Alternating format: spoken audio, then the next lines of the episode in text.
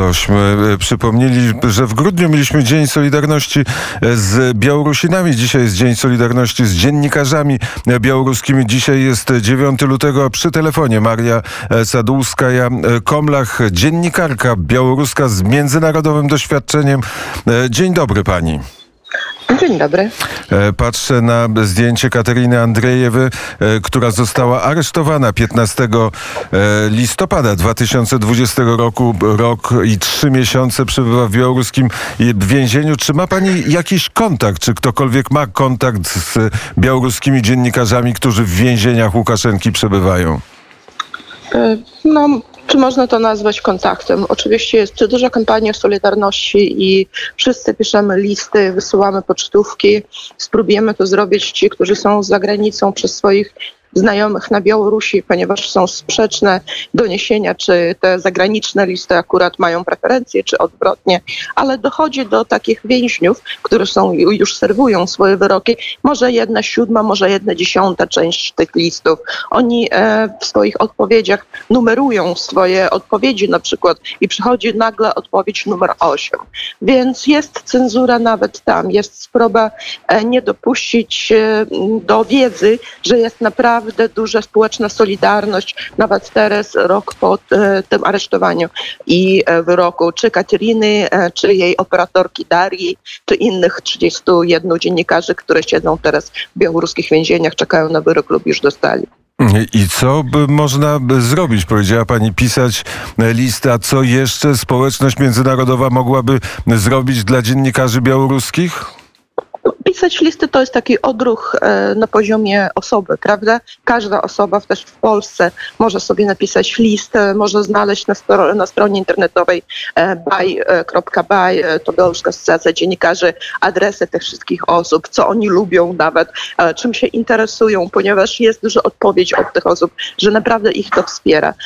Co chodzi o mm, międzynarodową społeczność, akurat dzisiaj myślę, że w Litwie spotykają się ambasadorzy wszystkich krajów na Białoruś. Przedtem było spotkanie ministerialne i bardzo często mówi się ogółem o wszystkich więźniach politycznych na Białorusi. To oczywiście jest bardzo ciężki temat i trzeba dążyć do ich uwolnienia. Jednak dziennikarze, te 33 osoby, które są aresztowani, nie byli nawet uczestnikami protestów. Po prostu codziennie spróbowali pokazać, co się dzieje na Białorusi, tak samo jak 20 lat przed tym. I teraz są na celowniku. Ostatni areszt odbył się dopiero w piątek, 4 lutego. Foto fotograf został aresztowany niby za obrazy e, w stronę państwa, chociaż e, to jest bardzo świetny, znakomity e, fotograf Grydzin, który dokumentuje, który został na Białorusi, który nie został zmuszony do wyjazdu za granicę.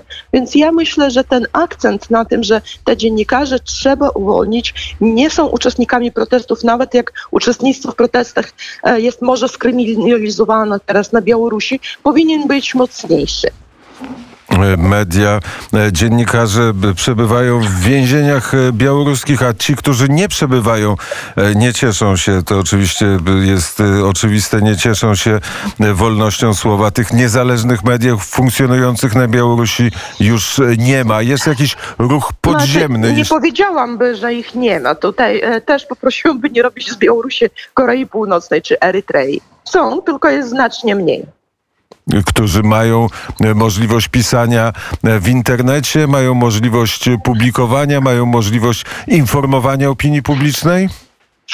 Um, oczywiście. E, większość e, stron, które mają e, charakter polityczny, czy tam znaczy piszą o w ogóle jakichkolwiek wiadomościach społeczno-politycznych, jest albo zablokowana, ale Białorusini bardzo dobrze wiedzą, jak korzystać z VPN-ów czy innych sposobów obchodzenia cenzury. Byliśmy na drugim miejscu w świecie, kiedy wydarzyły się wybory i wyborcze protesty w 2020 roku, od razu po Iranie, po ilości załadowanych VPN-ów, albo teraz władze rozumieją, że Białorusini jednak dostają ten, e, te treści, dlatego włączają coraz więcej mediów albo ich stron na portalach społecznościowych do tak zwanej listy ekstremistów. Więc każdy dziennikarz może się obudzić i dowiedzieć się, że jest teraz przywódcą e, ISIS czy Bin Ladenem z punktu widzenia władz. I to się robi, żeby zastraszyć ludzi, żeby ludzie nie, nie dzielili się linkami na te treści, ale jeżeli by mediów nie było, oczywiście po co by było władzom włączyć ich do list ekstremistów? Ekstremistów. Po prostu by powiedzieli,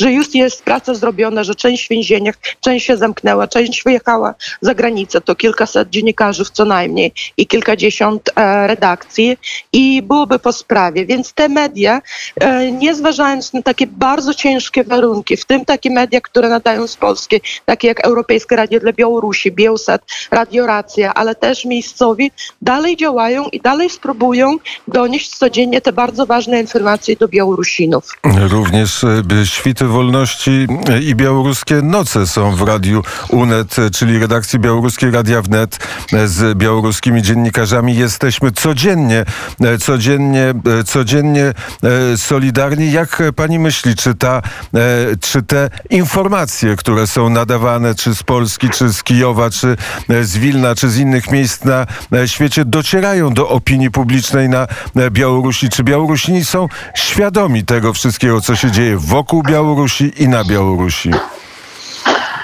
Białorusi są świadome tego, co się dzieje wokół Białorusi, chociaż oczywiście wiemy e, wszyscy, że Ukraina teraz chyba jest e, problemem numer jeden i kiedy widzą te wojska rosyjskie, które te samoloty wojskowe, które przelatują codziennie nad ich głowami, to trochę ciężko im może czytać jakąś fajną historię reform, prawda, z Polski czy z Litwy. Jednak ja myślę, że to, że państwo dali możliwość dziennikarzom z Białorusi, fachowcom naprawdę e, dostać jeszcze jeden kanał rozpowszechnienia tej informacji. To wspiera nie tylko Białorusinów na Białorusi, ale naprawdę nieporównywalną z poprzednimi latami falą e, emigracji z Białorusi.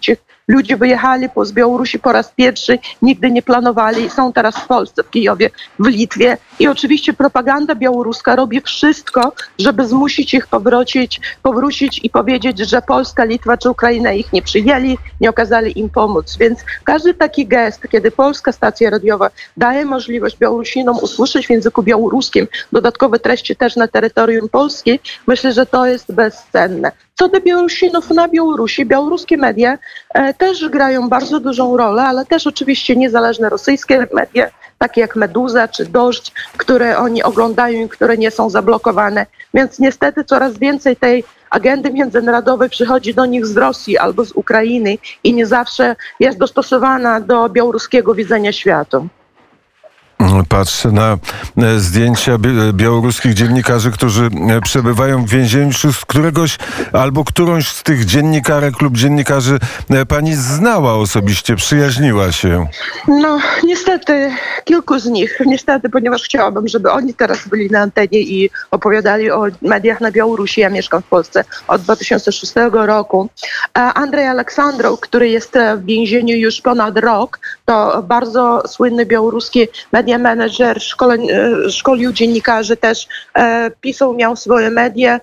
Już jest, nawet nie w więzieniu, a w takim pre-trial detention, czyli w przedwięzieniu, prawda, czeka w ogóle na sąd w swojej sprawie już więcej niż rok. I wielu tych dziennikarzy, które siedzą, są nawet jeszcze nieudowodnione, że mają jakąś winę, po prostu władze ich tam trzymają. Andrzej e, siedzi, ponieważ mówią, że on wspierał terroryzm przez to, że zapłacił kilka e, kar, mandatów e, za osób, które e, uczestniczyli w protestach. Nawet jeżeli tak to jest, to w odróżnieniu od Polski, na Białorusi nie było to jakimś aktem karalnym czy kryminalnym wtedy, kiedy on to no, niby robił. I oni wyłączają po prostu osobę z życia dziennikarskiego, z wielu projektów, w tym nowego, nowej telewizji YouTube'owej, który tworzył, ograniczają jego wszystkie kontakty ze światem tylko po to, e, żeby pokazać, żeby po prostu się zemścić na mediach za to, co robili podczas wyborów i po nich. Andrzej został aresztowany 13 e, stycznia 2021 roku, więc rok i miesiąc już w areszcie czeka na, e, na, na, na co? Na wyrok, na sąd lub na... Nie, nie nawet na sąd, nawet nie, nawet nie na wyrok. I przez ten czas najpierw zaczęli mu mówić, że sponsorował protesty, chociaż on od razu powiedział, że po prostu pomógł kilku osobom.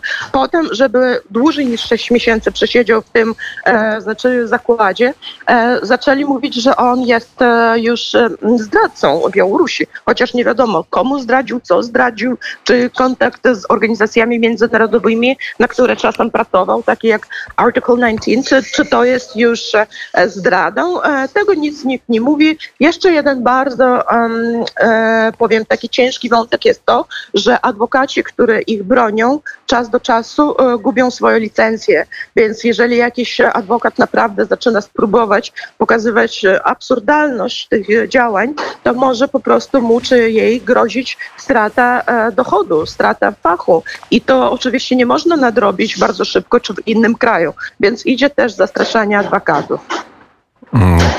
My e, e, współpracowaliśmy z Andrzejem Poczobutem, który do więzienia trafił e, 25 marca e, 2021 roku, więc już e, 11 miesięcy siedzi, siedzi w białoruskim więzieniu. Czy odczuwa pani cały czas tą solidarność w Polsce, solidarność z Białorusinami i tą pamięć o tym, co się, co się dzieje, co się wydarzyło, co się dzieje na Białorusi? E, Polacy w ogóle zawsze, e, powiem tak, pokazywali, że ciekawi ich to, co się robi na Białorusi z jednej strony. Z drugiej strony ja miałam zawsze takie wrażenie przed 2020 rokiem, że nas traktowali trochę gorzej niż tam było w kraju, prawda? My mieliśmy niezablokowany internet, e, mniej więcej wolno online działalność mediów, nie było dziennikarzy w więzieniach, a już e, w Polsce bardzo często można było usłyszeć, że my na, na przykład już nie mamy po prostu żadnej wolności. Niestety teraz to wszystko się sprawdziło, więc to wsparcie ze strony Polski, ze strony jak rządowych, tak i pozarządowych organizacji e, cały czas odczuwamy. Też e, otworzyliśmy z kolegami w Warszawie, w Białymstoku dwie przestrzeni coworkingowych dla dziennikarzy z Białorusi. E, jedna już działa w Białymstoku przy Sienkiewicza 44, jedna się otworzy już przy Naukowskiego w Warszawie, gdzie po prostu dzięki władzom tych miast dostaliśmy bardzo tanią możliwość prowadzić te miejsca, żeby dziennikarze mogli się spotykać, jakieś szkolenia, jakieś lekcje, ale po prostu też przyjść i pracować w zwykłym newsroomie.